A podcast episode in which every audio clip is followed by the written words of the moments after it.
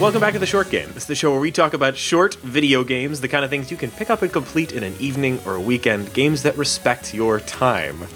I'm your host, Reagan Kelly, and I am joined this week, this closing week of 2015, by my co hosts, Laura Nash. How are you doing, Laura?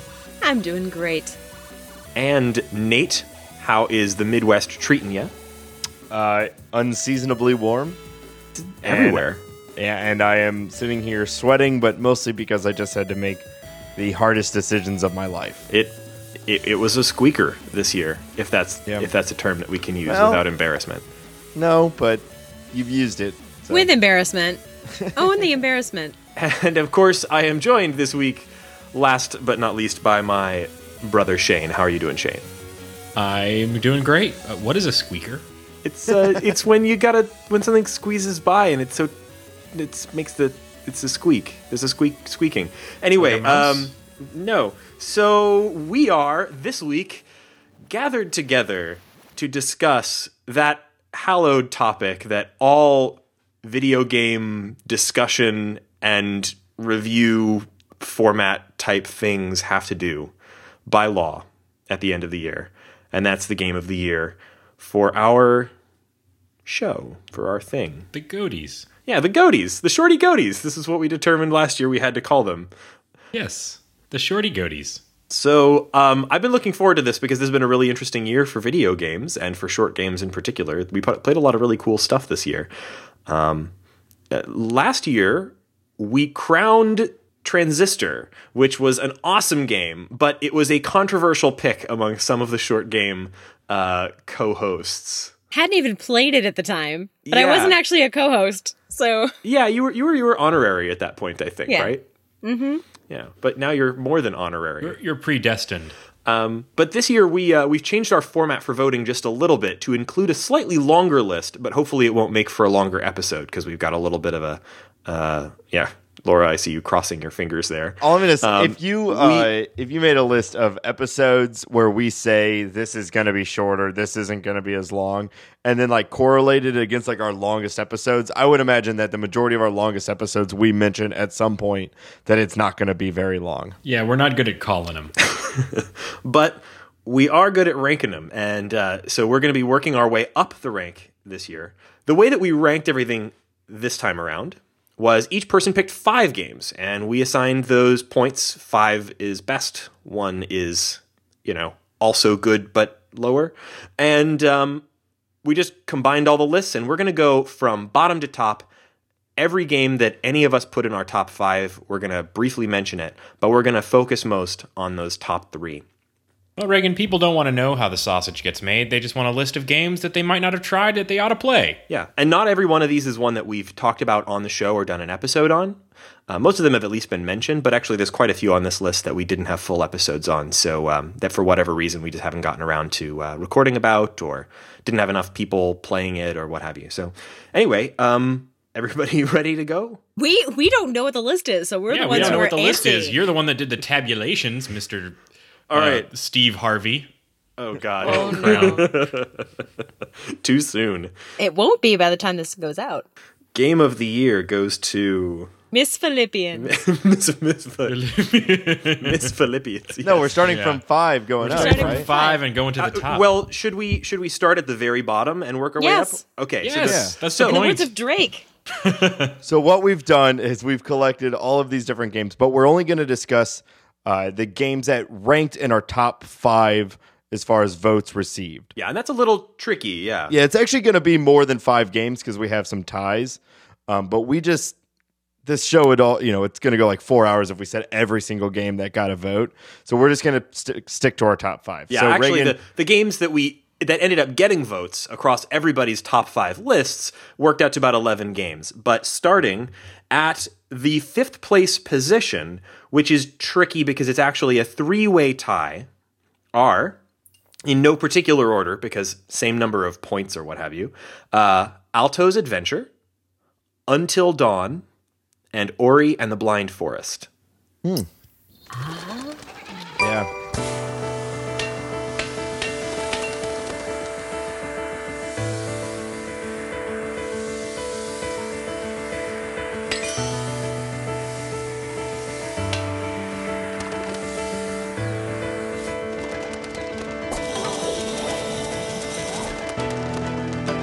So, Alto's Adventure, I'm really glad made it on the list, but there was some last minute shuffling of votes, and this one was pretty high up on my list, actually. When I made my rankings, um, I put Alto's Adventure at number three because of all of the games that I played this year, I can't say that I've spent as much time with any of them as I spent with Alto's Adventure, unless someone one were to allow me to include Destiny or something on, or or um, The Witcher. or The Witcher Three.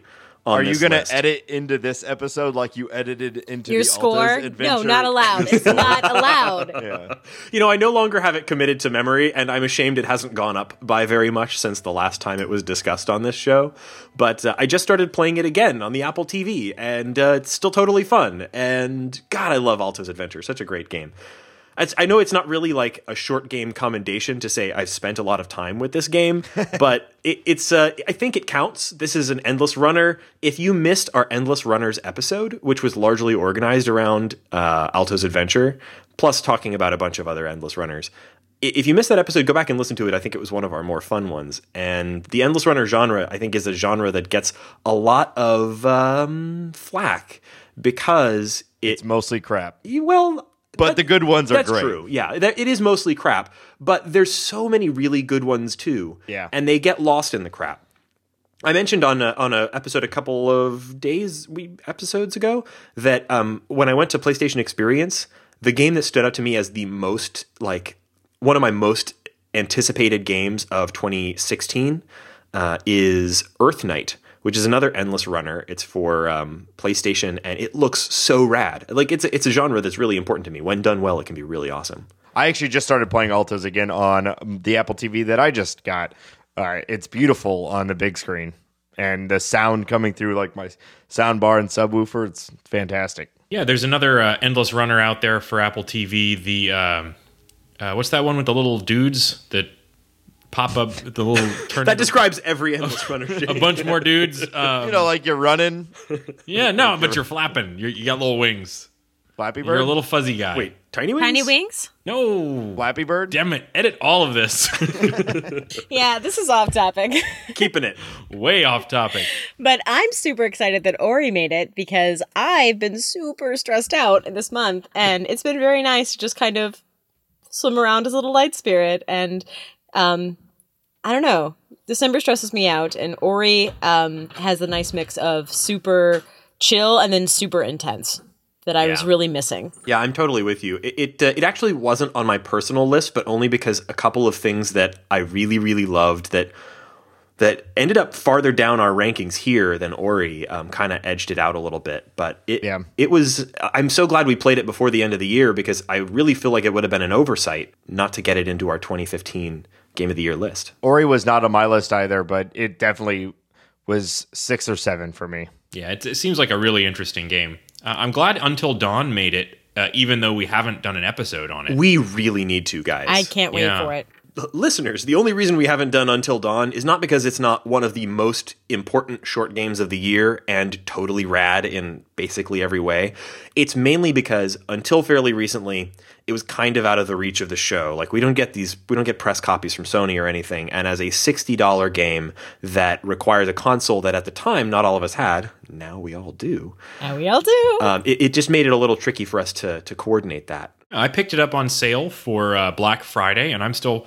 I haven't yet finished it, but that did not stop me from ranking it really highly on my list. I cannot wait for us to do an episode on it. Yeah, if you like the sort of Telltale style or the Life is Strange style of storytelling, but Or if you like horror movies. yeah, or if you I like horror love. movies, like it really, really balances that style with like just straight up, this is teenagers getting killed in the woods, and in in a fun way, you know, like horror movies do. I'm gonna have to play before Justin gets home because he will be scared. Oh no, poor kid. It, I it's know. it's definitely like there's some serious jump scares in it, but also I don't know, like I it does some stuff that I think were, was really cool. It has this uh, butterfly effect system that they tout and initially sounded kind of like like dude, just save it for our deal, but- episode because Yeah. you know we're gonna yeah, do one. it's a rad game. So if you can pick it up, um, you don't necessarily need to wait for a sale. Like I bought it day one for sixty bucks, and I felt like I was I got my money's worth, even though it's you know it's a short game as as we've kind of discussed. But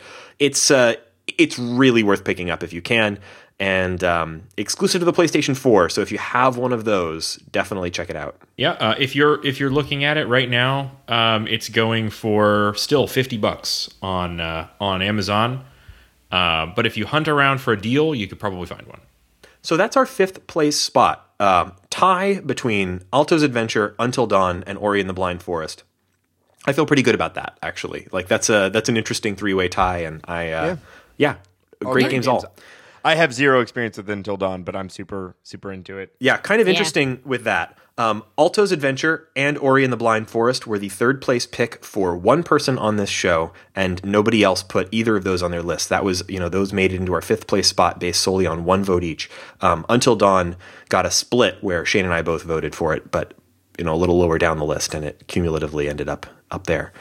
Um, so our next game on the list, this would be our fourth, place. place, and I am I'm really glad this made the list, and frankly, I'm a little surprised it didn't make it higher. But that's my own biases. Uh, Her story. Her story is our first fourth place game for 2015. I had it on my list and I removed it because I haven't played it since we recorded. But I loved it. Mm-hmm. Longevity isn't something I always look for in a game. Like I, I like a complete experience. I like to really, you know, dive into a game, experience everything that it possibly has to offer in a short amount of time, and then be done.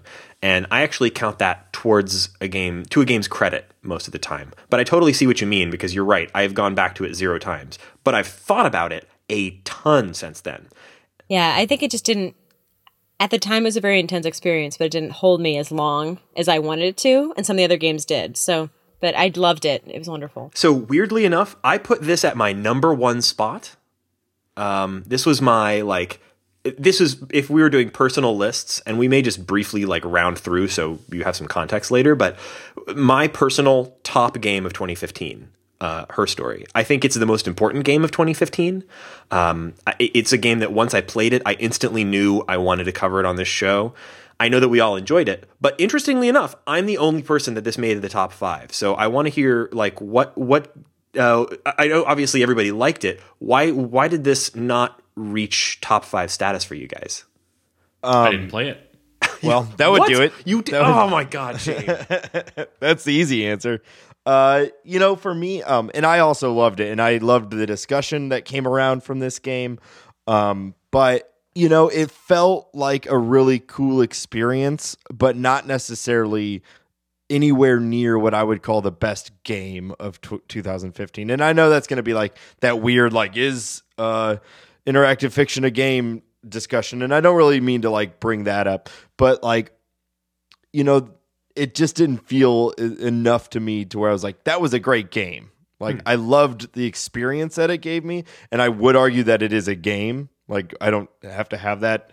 Um, you know, it doesn't need to be that hard a line in the sand. But like, when I was making this list, um, you know, I wanted everything around it.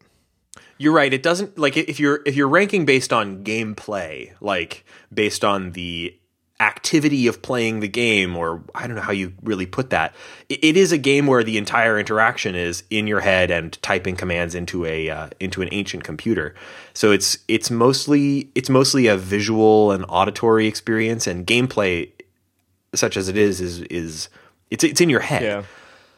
And I mean, for what it's worth, my number one last year, which I was the only one who did this, was a dark room, which is white text on or black text on a white screen. So I'm not That was saying my number like, two. Yeah. Yeah. Like I'm not saying I need it to be this like fully fleshed out, like graphics, sound, everything to be complete. But it's just like I thought it was a it's a super novel idea and a beautiful um experience, but just not like my favorite game. You know, like you. there's there's so many things that came out this year that made me think like deeply, which a lot of the you'll my top games are all games that definitely made me think, um, while also giving me um, a diverse experience. So that's why it's not on there for me. I think it's the most unique game on the list here though. So if you if you're looking for an experience that is just completely different from anything else you've ever played, um, give that a shot. Also, I'd mention just if you're new to the show, um, that's one of my favorite episodes of the show because we actually had a nice detailed interview with the developer. Um, and uh, if you're interested in hearing that, Uh, that is an entirely spoiler-free discussion of the game with the developer. Uh, that all is you know pre-spoiler break, and then following that, we go back and have a nice talk about all the spoilery details of the plot. So, um, if you didn't hear that episode or you haven't played her story, go back and play it. It's amazing, and uh, then check out the episode or in reverse order, whatever you prefer. So, our second and third place are a tie uh, with 10 points each. And that means that they appeared on everybody's list basically somewhere, um, but with varying amounts of points. And so this tie is, I think, is a really interesting one because one of them is something that I completely expected, but one is one that I did not expect. So interchangeably, our second and third place uh, games of the year are Rocket League and The Magic Circle. Ooh. My top two picks. One, two, three.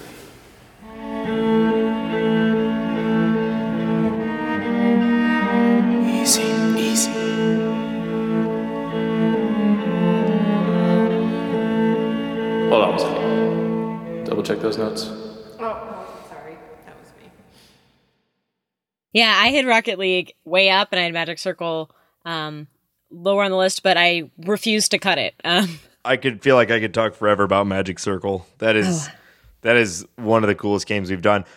I have one thing I want to say about Magic Circle, and I've been thinking about this for a long time and why I liked it so much. And then we can talk about Rocket League forever because I love Rocket League too. Um, there's a big trend, right, about games about games, right? We've covered a ton Yes. of them. We've done the beginner's guide. We did Several Dr. this year alone. Yeah, we did Dr. Langeskov. Um, we did, uh, you know, like Stanley Parable is one of my favorite games of all time. But the thing that like a lot of those are lacking is um, something to actually do, like other than just being like talked to by an, an interesting narrator or being like A British person, yes. yeah, being like forced through um, you know, dialogue or like interesting situations. Like the beginner's guide was a really cool game, but it really is just like you're kind of on rails being told this story. Yeah, a lot of them are games about choice. Yeah. Um, but they're not all games that really feel like you're playing. Right, and the Magic Circle has a di- uh, a mechanic to it that is like brilliant. It's so much fun to walk around and uh, like interact with the monsters of this world that you would find in Hack any the other planet, game, man. and hack them and go in and steal their components. And like when we talked about the ending, uh, you know, everybody talks about how like the game has like multiple endings. Well, really, it's normally like five different paths to the same like two different endings. But like I know I killed the final boss with like an evil wave of like mushroom monsters that I had attached uh, like teleportation beams and like you guys everyone had their own individual story about how they killed the monster like the final boss. And it was a really interesting thing about like what does it mean to be a player? Who owns like the rights to uh you know like the world once a piece has been created? Uh, it it it answered had had really good questions while also providing truly fun mechanics. And that's why it's so much it's so good. That is a great point. I loved the game, and yet somehow it didn't quite make my top five. And I think it's because I voted for, or you know, I ranked a few games that were uh, were far enough down the list that they didn't make our, our thing here. But it was a uh, that the Magic Circle was one of my favorite episodes we've done this year, and it was it was criminally under reported on. Like I did not see a lot of coverage for the game at all.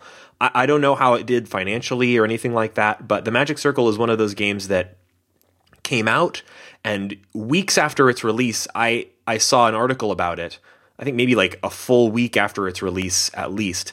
And the article was basically saying, "Hey, why is no one talking about this game?" Like I heard about the game because it wasn't it was getting a criminally small amount of press.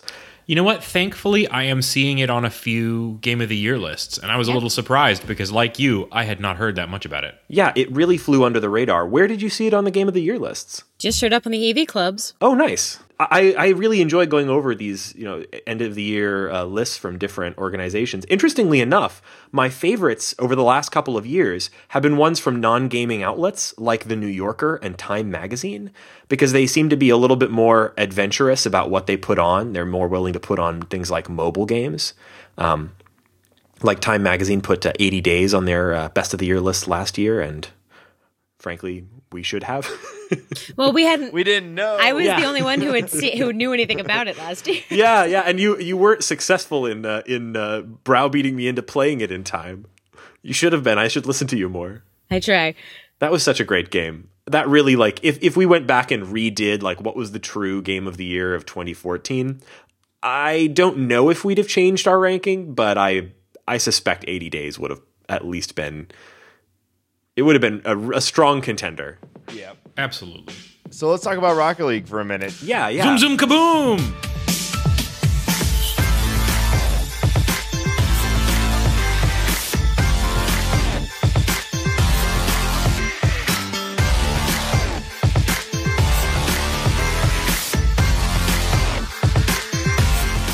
So the only reason we haven't done an episode about Rocket League is what is there to say about Rocket League? It's so Just- freaking great. But like what do you say about It's it? It's car soccer. That's all you can say. Yeah.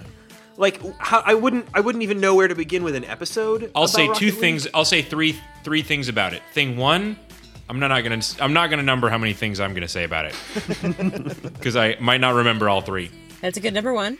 What's number two? I'm gonna start again when I with my rant on Rocket League. Go for it. Rocket League does some things amazing. The first thing that it does amazing is that it has that quick play feel that uh, where you and all your friends can just get on a team and get out there and get in a five minute match and have a blast. The second thing that it does is that it is a game where physics and real time connection really matter. So I've never played a game that did such a good job at having everybody careening and, and smashing into each other and not have it feel like uh, I was really limited in what I could do. It really is about learning the physics of these crazy cars and smashing them into each other and bouncing the ball around. And that's what really makes it amazing is that it feels so real and so sweet. Oh, it just feels so much fun to play. And I it was the first thing I downloaded when I got the PlayStation. I had it downloaded within like 10 minutes. And then I was calling or texting Shane and being like, "Hey, I see you're online. Let's play a game." Yes. We're going to play Rocket League right now. I've never played before. I'm Laura. I, I, you you got your PlayStation what this month, right? And Yeah. um Rocket and this made your game two. of the year list. So you've had the least time with this game, and yet it placed pretty highly for you. Like, what has your new game experience been with it? I have been watching people play Rocket League. I've been watching live streamers play Rocket League since it came out. And it is a joy to watch people who are extremely good just fly through the air and hit balls that you never thought were possible. And they're not possible for me because I'm not good at Rocket League yet, but it is the physics feels so clean. It feels fair. I know I'm bad for a reason and I feel like I can get better. And when I get it right, it is the sweetest thing on the planet. Yes. Oh, it really is, so the, the, sweet. The physics are like wrong in all the right ways. Like the, the ball, do- the ball is the wrong way. You could shoot bubbles out of your exhaust pipe. Like, what's not to love? I know, and Yeah. you know everything about your car feels instantly responsive, um, and you know it can jump three times its height and flip around in the air. And actually, like my experience with it is that yes, you see these people on Twitch and other places doing these insane things, things that you could never do, things that compare to my Rocket League gameplay the way that like my pickup basketball game compares to like Michael Jordan's game, but. You've never played a pickup basketball game. you got me. All right. But uh, my NBA jam compares to Michael There you go. But uh, even if you're not amazing at it, you can pick it up and almost immediately be doing things that just make you feel like a Rocket League god. Like you can scoring a Rocket goal in this game feels amazing. And they've continued to support the game with all sorts of cute and interesting little uh, little additions that have been totally fair and not breaking of the game. Like they added the DeLorean from uh, from Back to the Future, which I instantly bought because, of course, I want to play as the DeLorean from Back to the Future. There, be, there may be no better feeling in this life than a Rocket League goal, especially if your car is in midair Mm-hmm. when you have connected with the ball, leading to that score. Ah, so good. And I think I score about one every five games, and that like one moment is enough to keep me going for the four where I am like scraping for points with uh like the ten points you get for clearing the ball. Yeah, and this this game, like this is the reason that the PlayStation 4 has a share button. Like every moment that you score some amazing goal in this game, or somebody else scores some amazing goal, and you feel like a tool, all of those moments you want to share them, and that's that's what's been so great about the game for me is that like it's it's spawned a community um, that is unlike any other competitive gaming thing that I've ever played. This is the game that I thought I hated online competitive games. Like we've talked about this, guys. Like I I don't like being owned by like cyborg teenagers uh, who you know sit at their computer all day and do nothing but frag noobs. I don't like being that noob. That's not my thing. I like playing single player games where I get to like reflect on the nature of life or whatever. But this game is so game. It is so much fun as a game. And it is so much fun to compete with strangers. Like it's it's so right on the on the mark. So I am so glad that this made our top rank. And I would say this is a this is it's a fair split between this and the Magic Circle. Magic Circle is more of a short game game. But Rocket League is totally rad. It's in the spirit of the short game. Much like Alto's Adventure, a well executed game that can be played in short bursts, but you want to never not be playing it. Yes, if you have 10 minutes, this is the game to play. and then you're not going to only play for 10 minutes. I know, I Because know. you have a problem. and the problem's name is Rocket League. Yep. Yeah, and actually, just on a on a side note, uh, I saw an an article with uh, some information from the developers about like how much money they've made on this. Yeah, interesting. Uh, I mean, we've been talking about the PlayStation version because that's what we all play, but it's also out on PC and it's uh, eventually going to be coming out on other platforms. They announced it for the Xbox One, for example.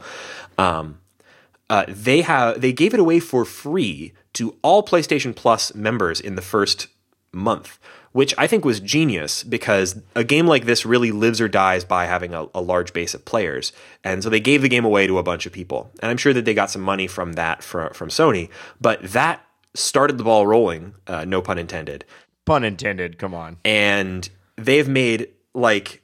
How much money did they say they make? I'm gonna, I'm gonna Google it real quick because it was really impressive. They made That's what I Star. Wars money. No one makes Star Wars money. No one makes Star Wars money. Star Wars money is fake money. It's just piles like Monopoly money. um, Rocket League has made fifty million dollars in revenue uh, since almost its Star release. Wars money. Yeah, that's crazy money, and that's that's from offering like little three dollar DLC cars. In addition, obviously, to like the the Steam version, which costs twenty bucks. But like, I'd say probably a pretty significant amount of the player base of this game got the game for free and just liked it so much that they were willing to spend money on totally like meaningless uh, visual add-ons for the game, like the like the cool extra cars and stuff. I'm waiting for it to become an Olympic sport. I'm waiting for it to replace all uh, all jury trials. God, I'm screwed. Like in uh, Lord of the Ring, or I'm sorry, uh, uh-oh, Game of Thrones, where you can uh, demand a trial by combat. I Yes, want to uh, exactly. demand a trial by Rocket League. Precisely. And I guess that leads us to our final pick for 2015. And this is another one that um, perhaps not hugely surprising, but I am surprised it ranked as high as it did. Um, Is this our goatee? this is our Goaty. This is the Shorty Goaty 2015. Um, and that is Undertale.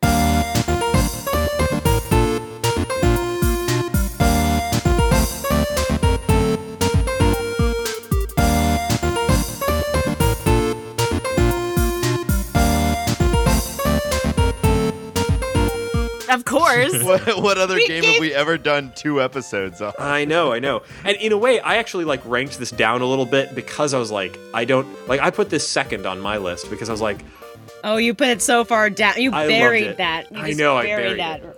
I, I, I bumped it down a little bit on the list. Not because it's not maybe the most fun I've had playing a video game this year, but but maybe just because it, it- it's it's inventive. It's very creative.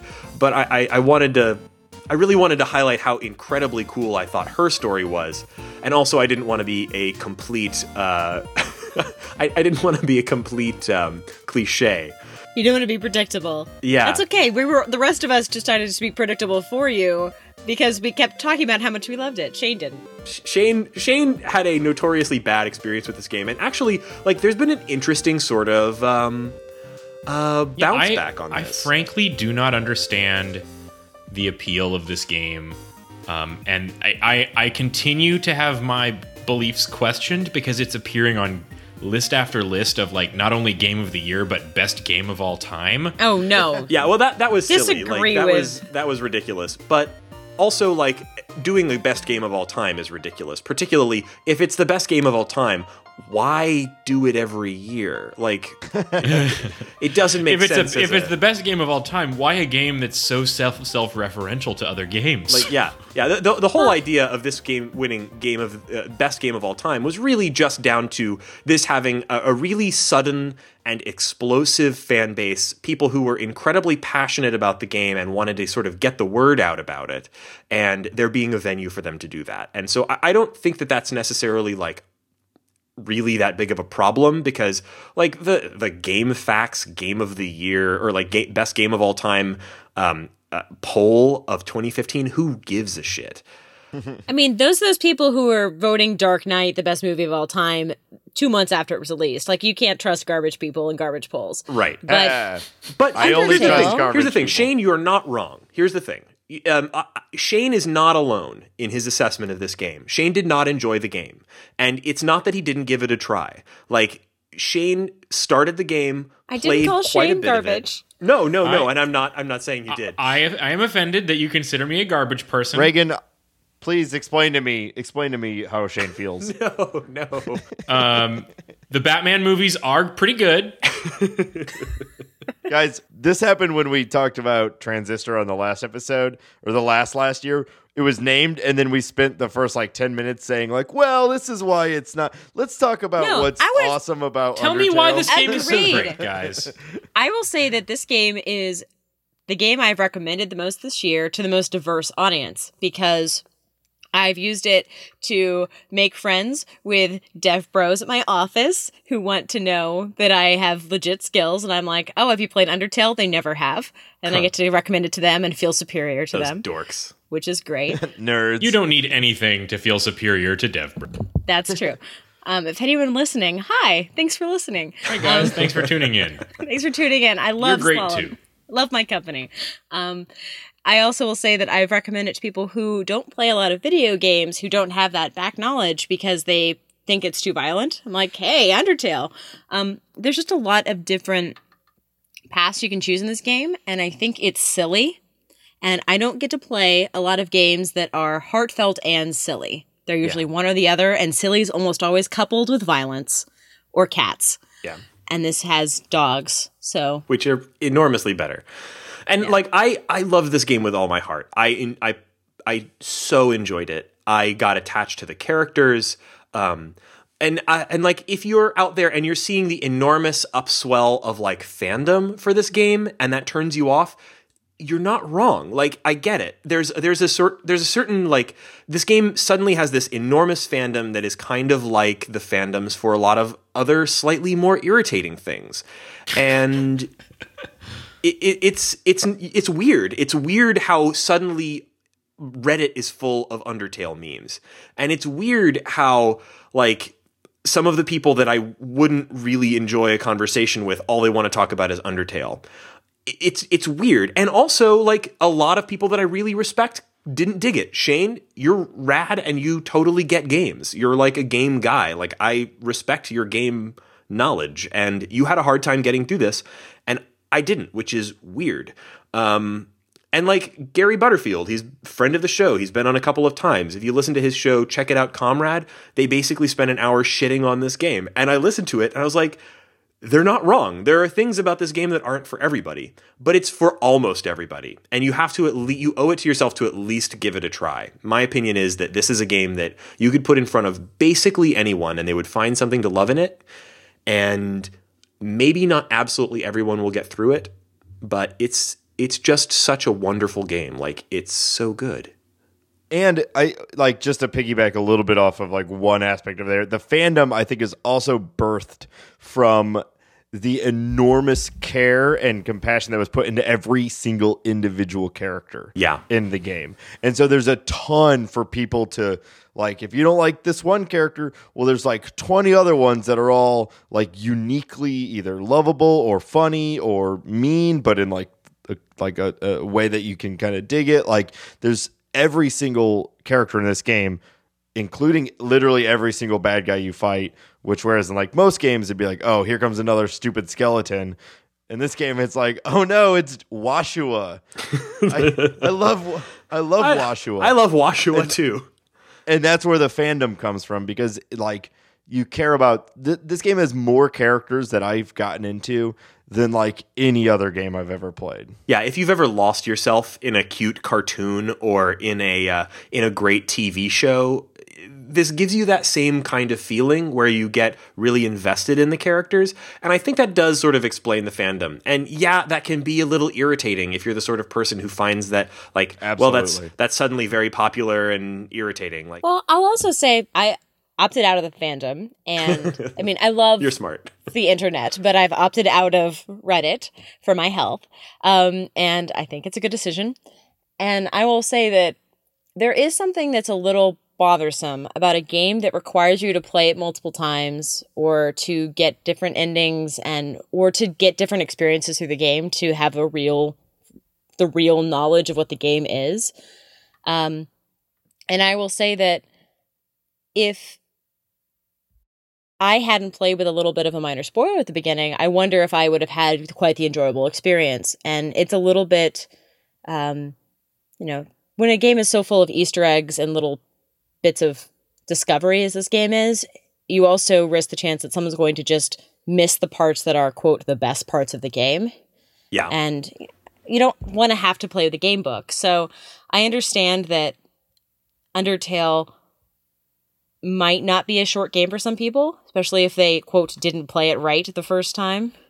Right, I know is not a real term. I've totally seen some people who basically had that experience where they, they came at this game and they played it in a way that meant it is possible to play this game in a way that you, that means that you miss out on some of the best stuff uh, and have to start the game over. Which it's not a long game, but uh, you know it, it can be it can be a problem. And there's also a skill barrier on it. Um, I don't know why this is, but I've talked to some like some people seem to have a really easy time with it. Other people like me sort of fall in the middle where it was really not a challenge, uh, but it was a fun sort of activity until the end where it suddenly got very very challenging, and I had to kind of cheat and look some stuff up. Um, and then there's other people who like just frankly found the entire activity of the combat system in this game, which makes up a lot of the gameplay, totally unenjoyable.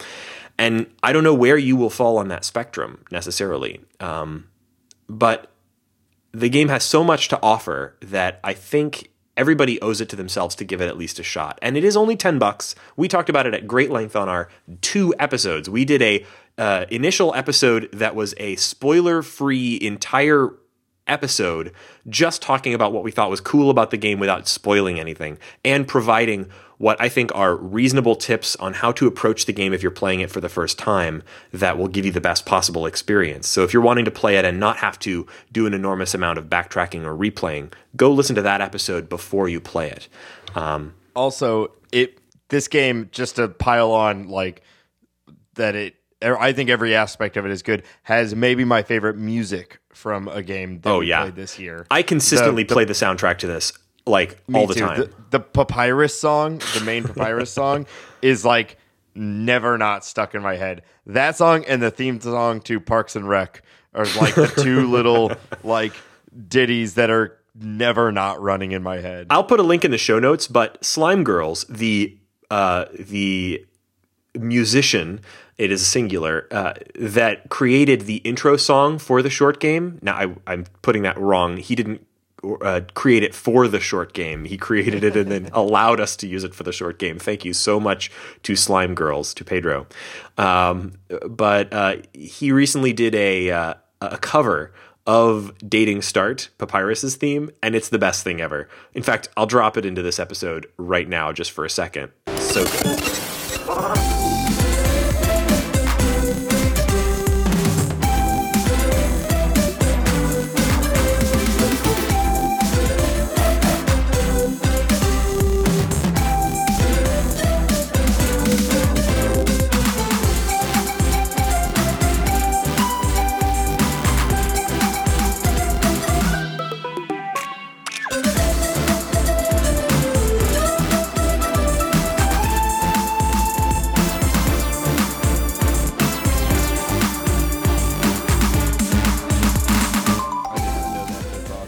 There's a guy who does kazoo covers of video game music, and he did one of the Papyrus song, and it's awesome too.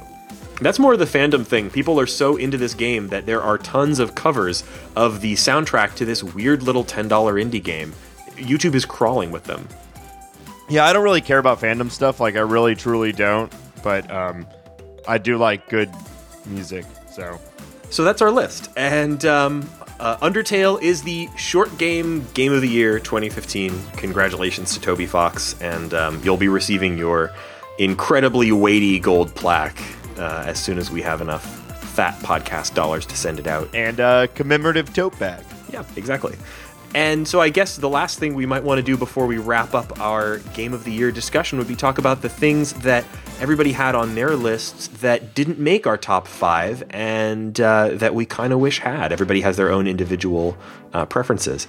Maybe we should start with Shane. Uh, Shane, what what didn't make the list that you really wish had? Sure, I had several games that I picked that apparently no one else chose. Um, the first is Everybody's Gone to the Rapture, which we've covered extensively on this show, and I'm kind of surprised that nobody else picked it for their list. Yeah, we never had a full episode on it. We haven't. But it has such gorgeous music, and it's such a great experiential played it. game. It's it's just the sort of game that we we enjoy for this show. Yeah, I wouldn't say we've covered it extensively though. We, we haven't done a full episode on it, and I haven't played it, so I feel like we've only ever mentioned that game a couple times. Yeah. I think we should cover it. To be honest, Yeah. The next game that I really wish that we had uh, that had managed to make it to the top of our list um, is a game I've been playing a ton of. It's Does Not Commute.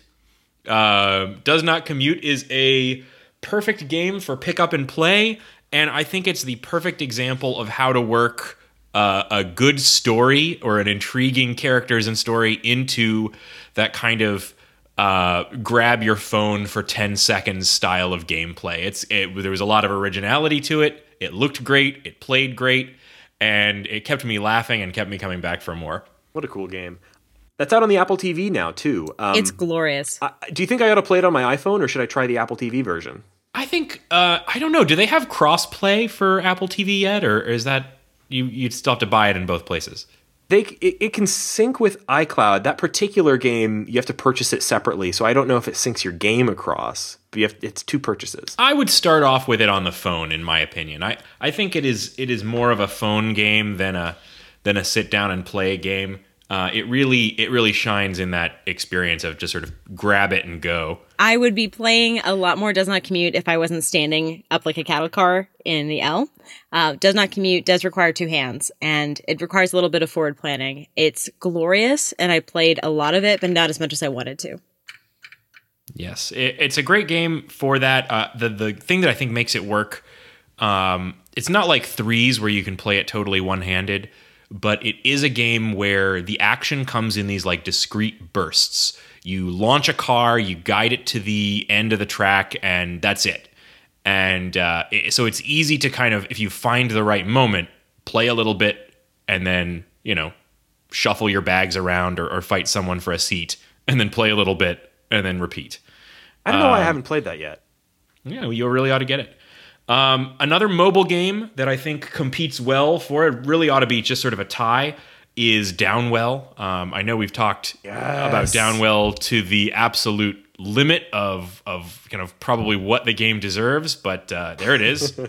and then finally, finally, another game that I think everyone on this ought to play. It has a lot of the same recommendations, in my opinion, that I would give to something like Rocket League, which is to say it's a great multiplayer experience, and that is Helldivers.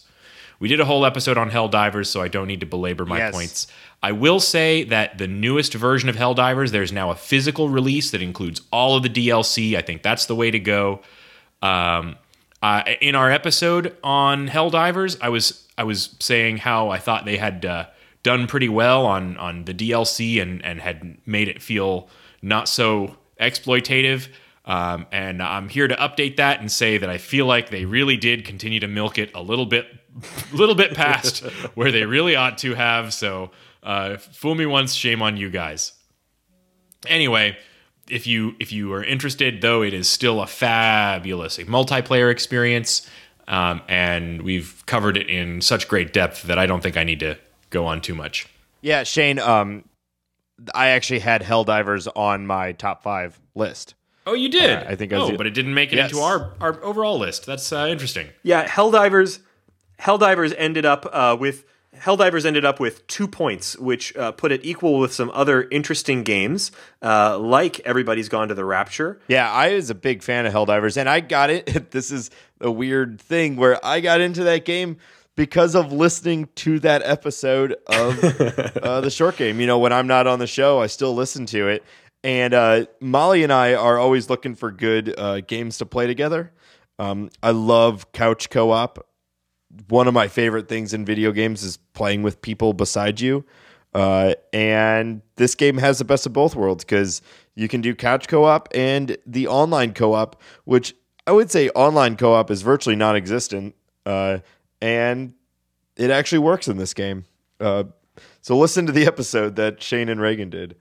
Um, the other games that I have on my list, so three of the five that I voted for didn't make it into the actual uh, voting or make it into the top five. So I had uh, my number three overall. I cannot believe that this wasn't in the list. I really thought. Oh my god, I on this. totally just realized I screwed up the numbers. You're right. Oh my god. So so we said that Alto's Adventure, Until Dawn, and Ori and the Blind Forest were tied for fifth place with a three-way tie. Yes. It was a Yeah. four-way tie. It was a four-way Oh my God. for that fifth That place. That makes so much more sense. It does. Life is strange. Yeah. we spent so much time and like effort on this game not only just the episodes but like i felt the emotional investment in this game uh, this is the best like pure you know story driven game that i think that we've ever done and i could not believe that uh, it didn't make well i guess it is in the top five so Yeah. that makes a lot more sense Sorry, listeners, but there we go. It's in our top five. I've amended the list. nice. It'll be in the show notes. like life is strange definitely has some flaws which we and they even self-reference referential with like the bottles and all that like i'm not saying it's by anywhere you know like my favorite game but it was a fantastic game It was, Uh, yeah. and, and we have three episodes of the show on that one It, it's a pretty incredible game. Um, I, I, I want more from that developer in that same style. Like they, uh, they, the game they did before that, Remember Me. I, I don't know. Do we? No one remembers that game, and not to make a pun there. And uh, and yet, Life is Strange has showed up on so many best of the year lists, and like it's not a uniformly wonderful experience, but there are moments from that game that I've never seen before in a video game. Like Yeah. real emotional moments that you you don't see in video games. The place where you got to pick what you got to eat. dude bacon and eggs every time Pancakes. Waffles. laura not again all right we have to talk about this after the show, guys. And and my last game that I put points toward that uh, this game got in my head more so than any game, or more so than I expected it uh, by far, because I don't even generally like these games. It's you must build a boat. Yes. yes.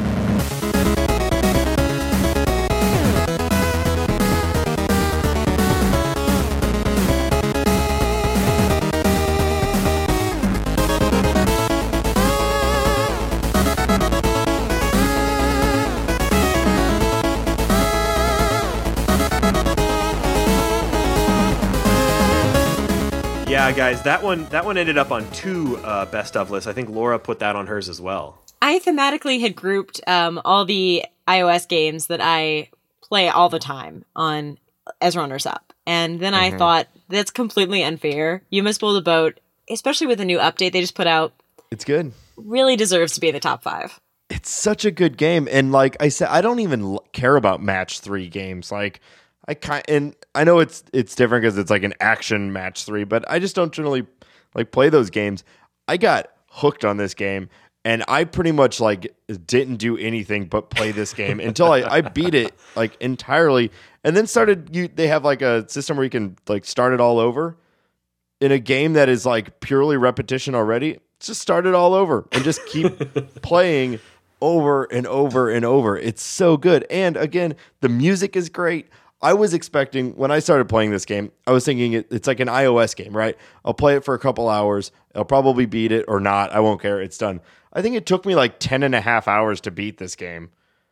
And it's like it's like a dollar iOS game. It's so good. Everything It about it. Did you guys see the update that came out for it Yeah. just recently? Uh, yeah, the they've daily added some challenges. amazing stuff. Daily Yeah. challenges, a la like Spelunky and some of these other types of uh, games that offer like a daily challenge mode. Such a smart inclusion for a game that like you know it has these short play sessions that are you know easy pick up and play and yet has this sort of like long term uh, sort of campaign mode to it as well adding those daily challenges in really adds some new life to the game if you've already beaten it It's just it's it's a game that um is simple but is perfect in its execution. Uh, I just loved every bit about it, and I would actually the main theme song is really really good, just like the main "You Must Build a Boat" song. So so some Oh, sometimes I would just open up the app and just like set down my phone uh, just to listen to the song. And I know it's silly because I could probably find it on like YouTube or whatever, but like I would just leave the game running just to listen to the music. yeah So good.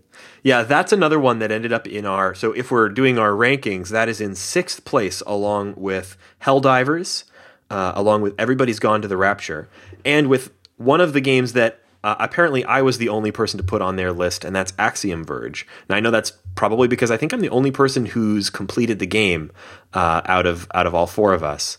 Um, but we talked about it a little bit on the Ori and the Blind Forest episode. I put that on my list. Um, pretty much knowing that I was going to be the only person to put it on my list, but I wanted I wanted to place it on our short games of 2015. It's a little long. It's like 13 hours maybe. So if you're wanting a really short game, it's not the one to go with. But um, Axiom Verge was an early a early lead uh, in this year's sort of game of the year for me personally. Like I had so much fun with the game. It did things that I thought were totally inventive and new. Um, and that rounds out all of the sixth place games. And I also think we've talked about all of our fifth place games and our uh, seventh place game, which means that we've now talked about all of the games that we actually placed on our top five lists this year. Did anybody have any runners up, strong runners up that didn't make your top five game of the year, but that you want to briefly call out? I will say that uh, the executive, which I don't know if you guys have played, I still haven't. It's on my phone. It is a uh, fighting game where basically werewolves are invading your office and you will swipe them to death. Um, but it's more than that. There's really crazy um, powers. Like there's where everything, where cheetahs, where witches, where you know rhinos, every single variant of where anything you want. Um, and also, it has a weird resource management emphasis on management piece where you're actually upgrading your office and you know hiring assistants and stuff like that. Um really odd combo of genres but it's funny and it's exciting and the kind of endless movement of the game is incredibly addictive. I beat the game and only by the skin of my teeth. I don't think i would have i, I should i'm too bad at the game to have beaten it unless i was horribly addicted I had one game that sort of fell into my runners up category. Um, you know, uh, Until Dawn and Life is Strange both fell just below my top five, which is why um, uh, they uh, they didn't get a little higher in the overall rankings. Um, but the other game that fell just below my top five is one that we're actually going to be covering next week. And um, we may just squeak it out in 2015, or maybe this will be an early 2016 episode. I think it's probably going to be like the first week of 2016. And that's Mushroom 11. Um, this is a game that was recommended by a listener. And I don't have the email in front of me, but I'll make sure to, to thank you on the episode if I can find your, your message. And um, it's not one that got a lot of coverage this year, but it's one of the most inventive platformers uh, I've played. And we didn't really have any platformers on our lists this year, which was really surprising. I know we all really like. Oh, duh! Excuse me, Ori. Ori did make our list. Verge. Well, Axiom Verge didn't really, really make the list, but um, uh, like straight puzzle platformer, this is the one from 2016. Um, it's a uh, it's a really, really inventive game. It's entirely mouse driven, like you'd think with a platformer, you're going to be you know using a D pad and a jump button, but no. in Mushroom Eleven, if you haven't seen it, um, you're playing as a giant blob, but it's actually a very rigid blob of goo. Like it, you can destroy any part of the blob of goo, and it will grow back in a new direction. But you don't control the direction, so you're pretty much just sort of killing or erasing parts of the blob of goo and trying to sort of encourage it bonsai tree style to grow in the directions that you want it's really clever.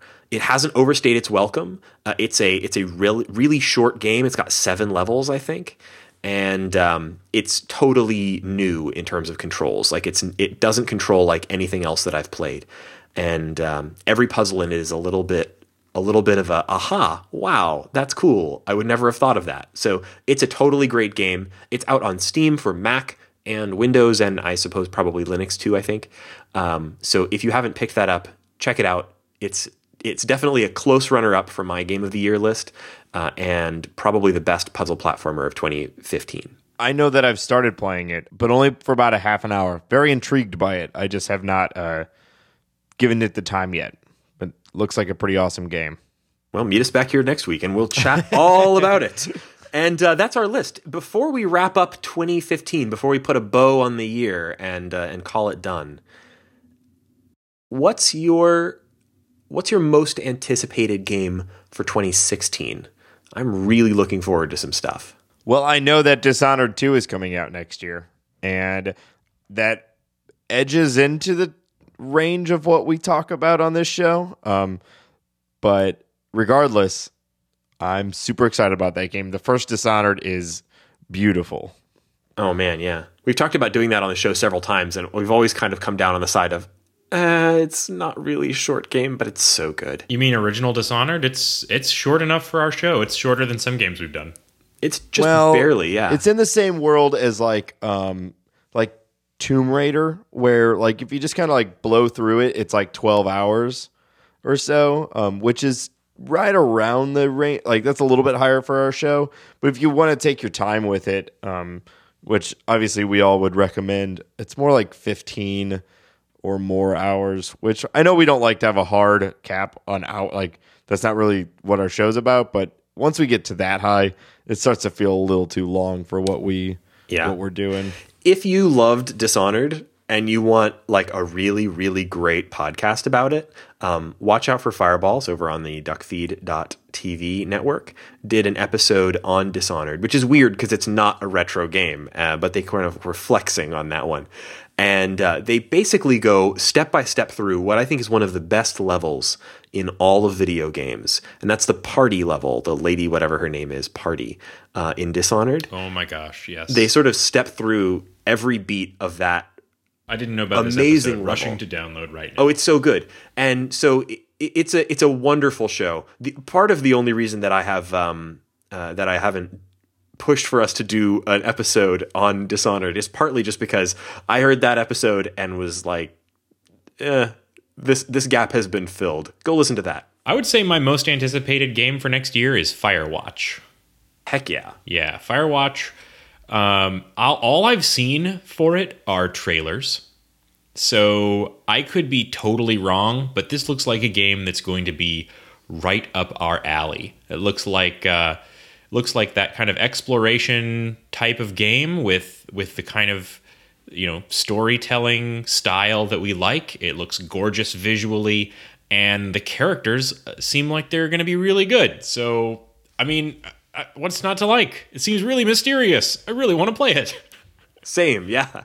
I actually played about the first 15 or 20 minutes of the game at PlayStation Experience, and um, it it is all of those things. Awesome. Things I'm most excited are, are Day of the Tentacle remastered is coming out next year, um, which I've never played, Yeah, and I'm very excited about Oh my playing. gosh, I haven't played that game since I was a little kid. I can't wait. Yeah, and also um, the guys who did Limbo have been playing building their game inside for five years, and it's finally coming out. The website still says it's being released late 2015, so I guess they could drop it next week, but I'm gonna say it's gonna come out next year. Just hazarding a guess. We we can only hope. Whoa, is that a scoop?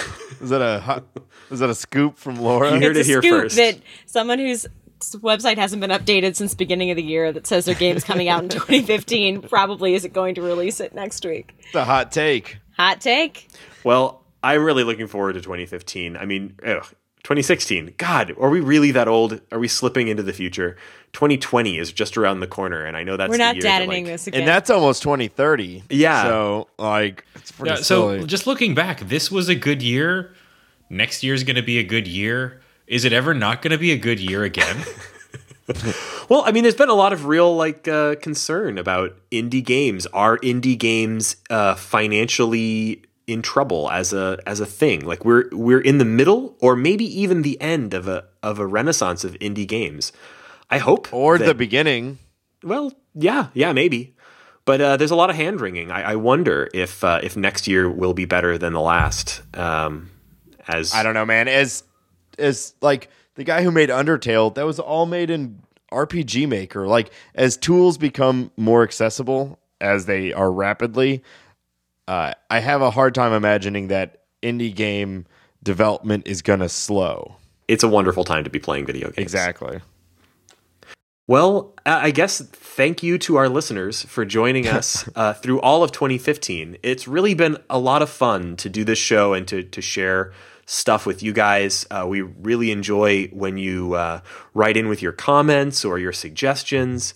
Um, so thank you so much for joining us. Actually, on that note, we did have a listener uh, write in. Um, it's actually a friend of mine who also listens to the show. Uh, said that their two games of 2015. This is Corey. Uh, was Rocket League and Yoshi's Woolly World. Oh, Did man. anyone play Yoshi's Woolly World? No, it's been on my list. Nah, I, I keep I keep uh, putting off playing any new, buying any new Wii U games until I finish Captain Toad, which was another game that I wanted to cover on this show because it was so great, but never got around to. Well, I got a Wii U. Let's do it sometime. Yeah, yeah, let's do it. We'll, we'll do a double feature: Captain Toad and uh, Yoshi's Woolly World. So it's been an amazing year. Thank you so much for joining us. And uh, uh, you can find our show on the web at www.theshortgame.net. You can also follow us on Twitter at underscore shortgame. The best thing you can do for this show is to go on iTunes and leave a review. We really do appreciate it. Uh, we're not joking. That is just one of those things that podcasts need. And, uh, and it really helps other people find the show. It's more than just iTunes that uses that database. Um, so if you go to iTunes and search for the short game, you will find us among the podcasts and you can leave us a glowing review, and we will eternally appreciate that service. Um, you can also leave us feedback through our website where we've got a sort of a feedback form or you can write to info at theshortgame.net. And uh, I have been your host all year long. I'm Raygan Kelly. You can find me on Twitter at Raygan K. That's R A Y G A N K. Uh, Laura, where can people find you? You can also find me on Twitter at Laura J. Nash. And Nate, where can people find you? At Nate STL. And Shane, same deal. At 8-Bit Shane. And uh, thank you guys once again for joining us in all of 2015 on the short game. And see you next year.